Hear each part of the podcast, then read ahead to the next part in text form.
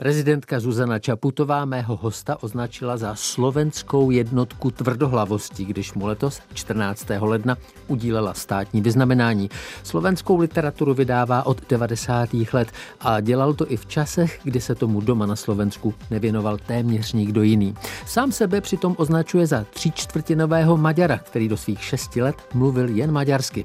Několikrát balancoval na hraně bankrotu, kriticky pohlíží na kulturní politiku nové Ficovy vlády vlády. Hostem hovoru je slovenský nakladatel Koloman Kertéz Bagala. Při poslechu vás vítá Petr Vizina. Hovory.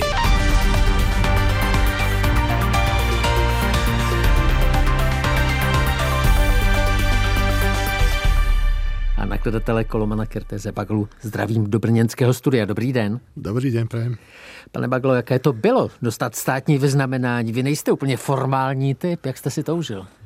Ja som si myslel najprv, že si nejakí kamaráti robia srandu, keď mi volali z protokolu pani prezidentky, ale v každom prípade som bol veľmi ohromený a naozaj je veľmi poctený. Najdôležitejšie je to, že od koho som to dostal od človeka, ktorého si veľmi vážim a takúto ženu v politike sme na Slovensku ešte nemali, alebo politika ako takého sme ešte nemali a dúfam, že niekedy ešte budú, ale do terajšej histórii 30-ročnej toto je človek, ktorého si veľmi vážim. Paní prezidentka vás označila za slovenskou jednotku tvrdohlavosti. Jak tomu rozumíte vy?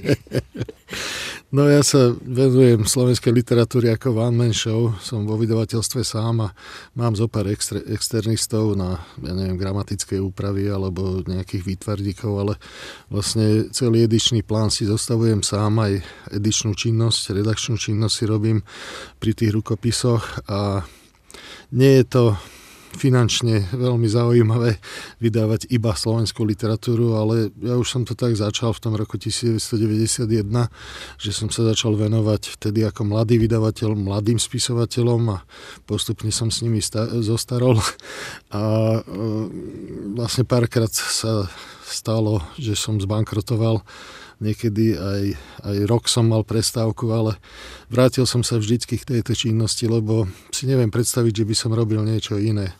Součástí toho udílení ceny eh, bylo také takové vysvětlení, které paní prezidentka dala. Ona říkala, že jste talent nepromarnil, ale dokázal jste velké věci. Co myslíte, že je váš hlavní talent?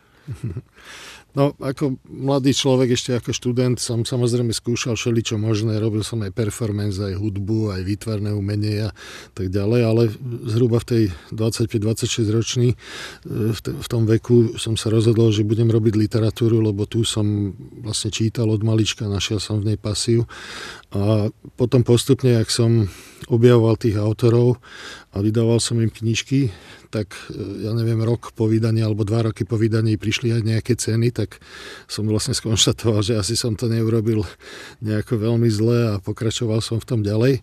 A v roku 1996 som si vymyslel, že e, urobím vlastne v rámci ranného kapitalizmu na Slovensku všetci hovorili o nejakých súťažiach, konkurzoch a tak ďalej, tak ja som spravil literárnu súťaž Poviedka, do ktorej sa v prvom ročníku prihlásil 970 autorov a autoriek, čo vyrazilo dých všetkým. A ukázalo sa, že na Slovensku je veľký potenciál, že ľudia vlastne e, sa pokúšajú písať a mnohí z nich sú talentovaní. No a vtedy, keď som to pochopil, tak ja som napríklad všetky svoje literárne ambície zahodil a začal som sa venovať talentovanejším, ako som ja. Takže asi takto. Vy sám říkáte, že jste nechtěl rozmnožit masy průměrných, ale chtěl jste pomoci talentovanejším. Ano, tak aj tá súťaž je zameraná na to, že e, pre, ja nerobím, ja neviem, nejakú edukáciu tých ľudí, ktorí, a, že ako by sa dalo lepšie písať, ale venujem všetky sily tým najlepším, ktorí uspeli vo finále, ktorí sa dostali teda do finále a tým potom vydávam knihy. Čiže pracujem len s takými, ktorých ja považujem za kvalitných, dobrých, perspektívnych a ako sa často ukázalo, tak mnoho tých ľudí, ja neviem, viac ako polovica autorov a autorie, ktorí sú v slovenskej literatúre, tak začínali cestu literárnu súťaž poviedka. Čiže po tých 28 rokoch to už sa dá nejakým spôsobom zhodnotiť. Konstatuje host hovoru slovenský nakladatel Koloman Kertéz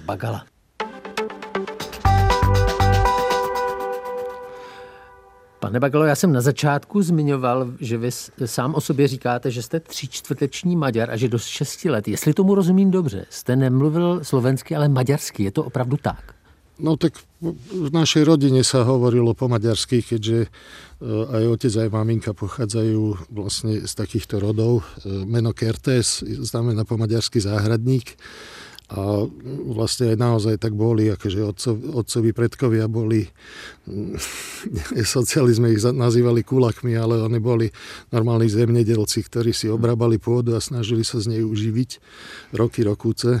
A mm, vlastne otec už bol úradník a ja som sa tiež chystal na nejakú inú dráhu a stal som sa spisovateľom, čiže vlastne sme nejakým spôsobom už upustili z tej tradície, že sa budeme venovať pôde ale doma sa hovorilo po maďarsky, aj všetko príbuzenstvo hovorilo po maďarsky na všelijakých stretnutiach, takže aj víte, ja samozrejme. Víte, proč se na to ptám? Vy jste dostal eh, slovenské státní vyznamenání za vydávání slovenské literatury. To je skoro taková věc na povznesení národa.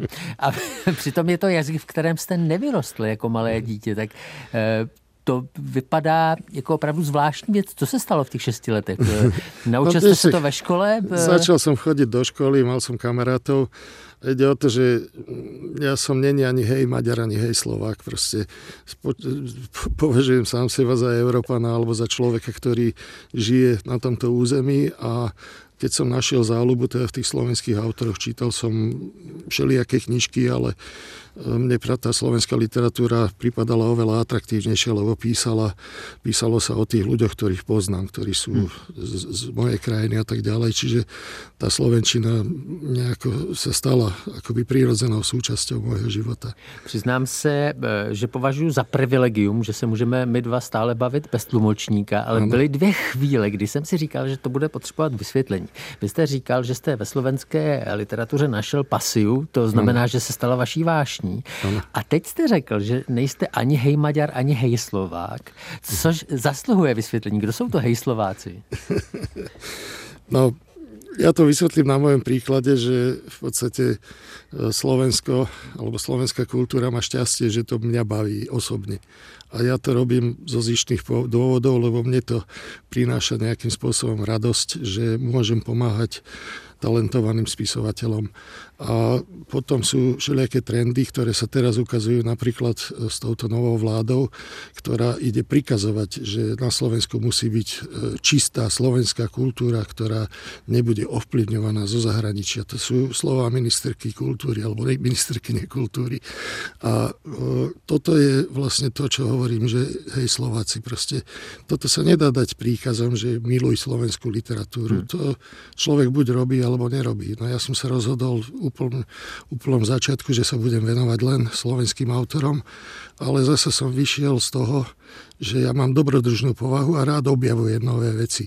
Čiže keby som robil prekladovú literatúru, tak to už nejaký v cudzine nejaký bagala objavil toho autora a ja už len zlížem smotanu, že vydám proste bestseller, ktorý je na západe, ja neviem, keď sa predá v 100 tisícovom náklade, tak na Slovensku ho predáme v 5 tisícovom náklade. Čiže to už je potom skôr ekonomická činnosť. A ja sa vravím, snažím sa hmm. seba uspokojiť svoje vášne túžby a mm, to, že sa pri tom zväzie slovenská kultúra je dobré len pre nich. Čili ty, eh, ti, kdo, hm, abych to řekl obrazně, bubnují na ten buben té slovenské kultury, to jsou ti hejslováci, kteří ano, jsou... Ano Bolo, kedy to bol, že nacionalizmus, ale teraz je tu už hmm. pomaly otvorený fašizmus. To je príšerné, čo sa tam deje. A tí pohrobkovia vstávajú, ktorí uctievajú, ja neviem, Tisa, ktorý naozaj akože bol príčinou toho, že zo Slovenska bolo deportovaných 70 tisíc občanov Slovenska a on ako prezident na to prihliadal a neviem, či to schvaloval, ale minimálne to prehliadal. Takže toto ja nemám veľmi rád v tejto histórii Slovenska, toto obdobie, ale oni sa k tomu hlásia, vracajú sa naspäť a otravujú nás. No tak vy jste tedy brán jako téměř národní buditel. Co můžete s těmi trendy, které se vám nelíbí, a to je to ohlížení se za Farskou republikou a hmm. i taková idealizace toho Slovenska samostatného, klerofašistického. Co s tím můžete dělat? No, neviem, ja to robím tak, že sa venujem najhúževnatejšie tomu, čo si myslím, že mám talent, čiže objavovaniu nových autorov a pozbudzovaniu. Hmm. A myslím si, že Slovensko bude kultúrne vtedy, keď budú e, kultúrni ľudia robiť svoju prácu a nebudú prihliadať na to. Ja som prežil mečiarizmus, prežil som, ja neviem, všetky štyri vlády Fica, ktoré neboli veľmi priaznivé ku kultúre, tak snáď už prežijem úplne všetko. Ja som solitér, partizán v literatúre. Přesně tak. E, myslím, že i tohleto myslela prezidentka Čaputová tou jednotkou tvrdohlavosti. E, jaký je podle vás rozdíl mezi Českem a Slovenskem? Slovenskem v tomhle směru. Vy jste řekl, že jste solitér, jednou jste v jednom pořadu řekl, že na Slovensku je to tak, že jeden je málo a dva už jsou příliš. To, to zdá se, jako byste vůbec někým nevydržel nebo nesnesl se s někým. A nebo je to tak nevýdělečná činnost, že prostě se tomu věnujete jenom sám, protože byste nikoho jiného už nezaplatil? Áno, tak kápli ste božskou teraz. No je to tak, že ja by som nedokázal inému človeku vysvetliť, že prečo neznámy autor, ktorého fakt naozaj nikto nepozná, ktorý mal v súťaži poviedka jednu štvorstranovú poviedku, dostala sa do finále a ja tomu neznámemu autorovi, ktorý ešte ide aj pod pseudonymom debutovať, tak mu idem vydať knižku v 5000 náklade. To sa nedá, nedá vysvetliť, že prečo mm-hmm. ideme vraziť do toho peniaze. No a o rok knižka vyjde, e, vypredá sa, spraví sa druhé, tretie, štvrté vydanie e, a teraz po 20 rokoch tá knižka už je asi v 20 prekladoch po celom svete. Čiže to je vec intuície a o ja nedokážem... autorovi, promiňte, o ktorém autorovi sa teď bavíme? E, Sámko Tále. To je Daniela mm-hmm. Kapitáňová, v podstate prvý môj veľký objav a vyšla ona aj v, v, v nakladateľství host po česky, ale vrajím ako vo všetkých krajinách asi európskych a plus aj v arabčine a neviem proste akých jazykov ešte aj, aj hinčtine. Takže naozaj toto je cesta. Aj teraz mám jednu veľmi úspešnú debutantku, ktorá mala 21 rokov, keď uh, debutovala. Tiež v podstate ju nepoznalo len pár kamarátov a tá knižka opäť láme rekordy v predajnosti. Teraz vyšla v nakladateľství Host. Uh, už sú tri divadelné predstavenia a robí sa film podľa tej knižky. Opäť, ja by som to nedokázal hm. inému vysvetliť, že mám takého tušáka, že toto bude fajn. Rozumím. Čili vy ste vyhledávač talentu, který si počíná jako osvícený monarcha a co se mu, co se mu zdá správné, to udělá a nemusí to nikomu vysvětlovat. Ja to volám skôr pánske huncúctvo, že robím si to, čo mňa baví v skutočnosti a dúfam teda, že neškodím, ale, ale, ale prinášam nejaké kultúrne, ja neviem, hodnoty. Hostem hovoru je slovenský nakladatel Koloman Kertéz Bagala. Posloucháte Hovory. Nevšední povídání se zajímavými lidmi. Jejich příběhy najdete také na webu plus.rozhlas.cz, v aplikaci Můj rozhlas a v dalších podcastových aplikacích. Pane Bagalo, my už jsme zmínili, že knihy eh, těch spisovatelů a spisovatelek, které jste objevil svým instinktem a nikomu jste to nemusel vysvětlovat, v Česku vycházejí v nakladatelství Host, což je velké nakladatelství, eh, které tam má eh, svůj dům, takovou strukturu a tak. Tak jak, jaký by byl Koloman Kertéz Bagala, kdyby se narodil v Česku? Napadlo vás to někdy? Hm. Ja poznám českú scénu uh, veľmi dobre, pretože sem chodím na rôzne festivaly a kongresy a literárne stretnutia a vlastne s nakladateľstvím Host spolupracujem pomerne dlho, ale oveľa intenzívnejšie e, opäť s brnenským nakladateľstvím Vietrné mlíny. Už sme vydali spolu 14 kníh e, v českých prekladoch, keďže oni majú tú edíciu Česi čítajte a robia aj, ja neviem, mesíc autorského čtení, kde chodí veľké množstvo mojich autorov vždy ako doprovod tých zahraničných hostí a pomáhame im vlastne aj na Slovensku s tým, že už je to aj v Bratislave, aj v Košiciach, aj v Prešove, ten mesíc autorského čtení. Takže Ja som vo veľmi úzkom kontakte, lebo tam chodia samozrejme nie len slovenskí, ale aj českí spisovatelia a čítam ich knižky. No v Čechách takáto podstate celoštátna e, anonimná literárna súťaž neexistuje. Asi by som ju urobil aj v Čechách, takisto jak na Slovensku, že zrejme by som dospel k tomu istému nápadu. A čo sa týka, povedzme, čítam si aj uh, debutujúcich alebo nových autorov českých, tak ja si myslím, že slovenská literatúra je oveľa dravejšia, oveľa viacej ide do experimentu, zatiaľ čo Česi nadvezujú a podľa mňa aj, aj s hrdosťou na vašich velikánov, že ja neviem, humoristická literatúra e, vychádza alebo nejakým spôsobom reflektuje to, že ste mali Haška alebo že ste mali Hrabala alebo e, Čap, Čapek je nejakým spôsobom. Čiže tá česká literatúra je vážnejšia a viacej dbá na, na, na tie tradície, zatiaľ čo slovenská mm, ako keby sa neohliadala. Áno, bolo na Slovensku v 60. rokoch naozaj veľmi dobré obdobie, ale tá normalizácia vlastne vyhladila takých tých kvalitných autorov, čiže tí noví autory v 90. a 0. rokoch už, už išli samostatne, samostatne svojim štýlom. Takže mňa baví viac slovenská literatúra. Neviem, ako by to bolo, keby som bol Čech. A, e, zůstaňme ještě prosím u toho srovnávání té české a slovenské literatury nebo české a slovenské psa psané literatury. Jestli vám dobře rozumím, říkáte, že tím, že tolik slovenská literatura nenavazuje na takové kanonické, eh, na, takové, eh, na taková velká jména, tak je v jistém smyslu svobodnější nebo divočejší. Mhm. Rozumím vám dobře? Áno, áno, tak to je. No napríklad e, na Slovensku až tak veľmi uh, nie je uh, v oblúbe, ja neviem, historická literatúra, historizujúca literatúra a Slováci sa viac zapodievajú prítomnosťou alebo blízkou budúcnosťou. Sú oveľa, ja neviem, ironickejší, určitým spôsobom viac idú do hĺbky tých postav, ako by ako, ako Česi skôr opisujú tie vonkajšie reálie, čo všetko sa dialo v spoločnosti a tak ďalej.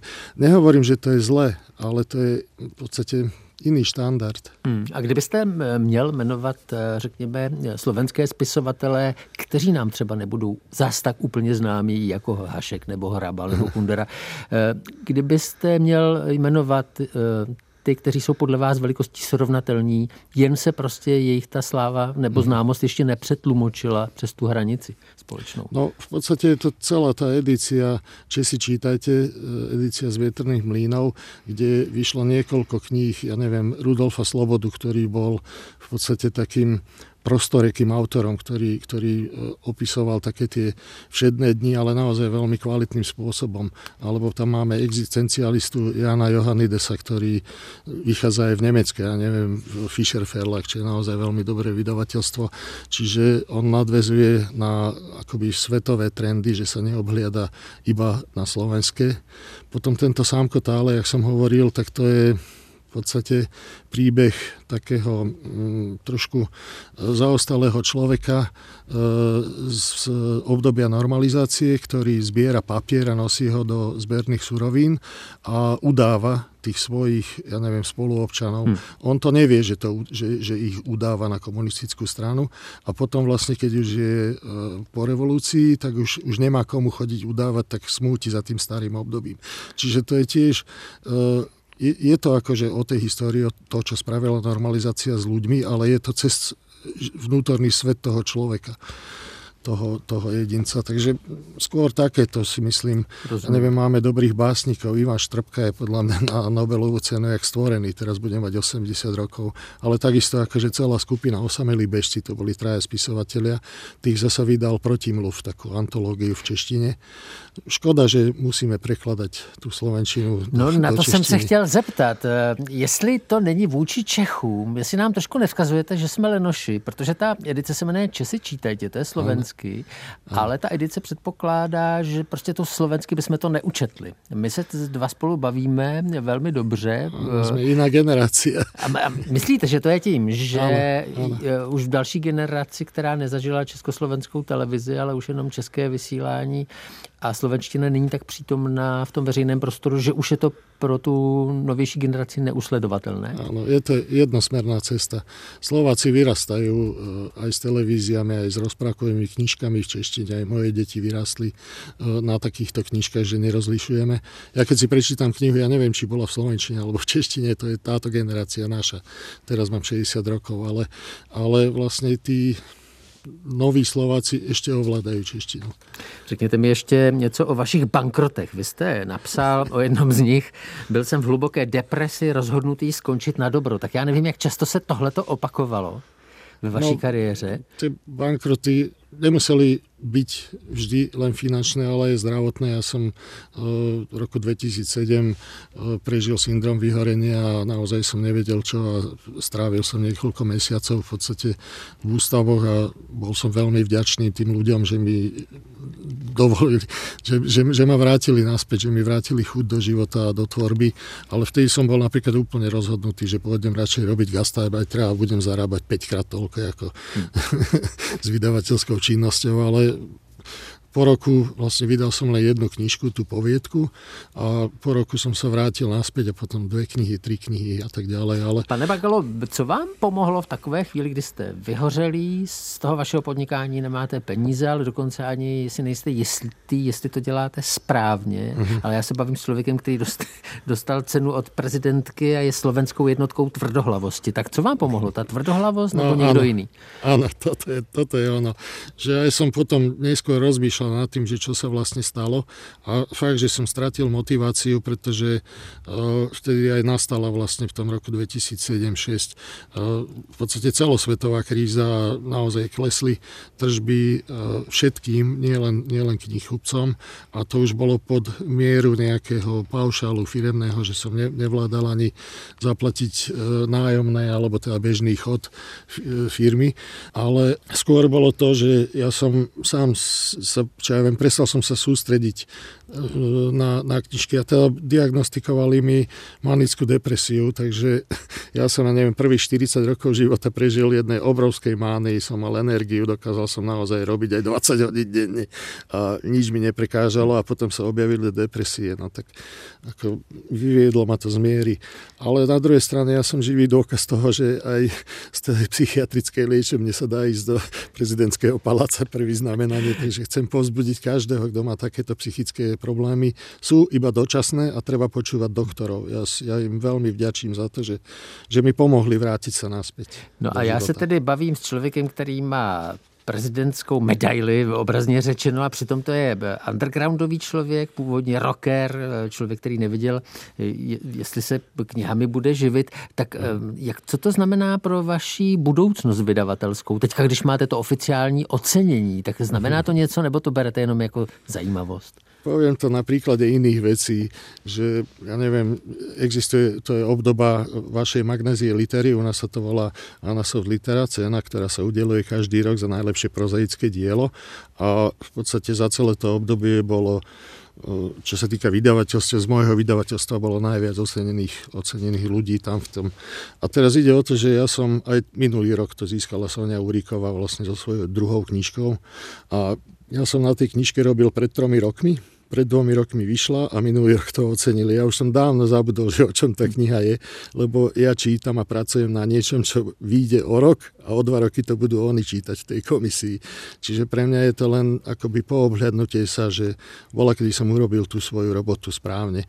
A ja neviem, aj, aj preklady, že keď si niekto, nejaký zahraničný vydavateľ vypýta autorské práva na publikovanie, ja neviem, 20-ročnej knižky, no tak pred 20 rokmi som urobil dobre. Čiže mm, ako na jednej strane je to fajn, ale, ale v mojom živote to vôbec nič neznamená, pretože ja sa venujem tomu, čo bude v budúcnosti. A toto ocenenie naozaj, ako som povedal v úvode, si veľmi vážim, že, že nebolo to len tak halabala, že proste asi si teda všimli aj, aj iní ľudia, že čo robím tých 33 rokov. A veľmi ma to potešilo, ale v mojej práci sa zase nič hm. nezmení. Čili zase budem si, robiť len to isté naďalej. Vy si, jak říká, jak říká jedna slovenská píseň, vy si dál jdete svojí cestou.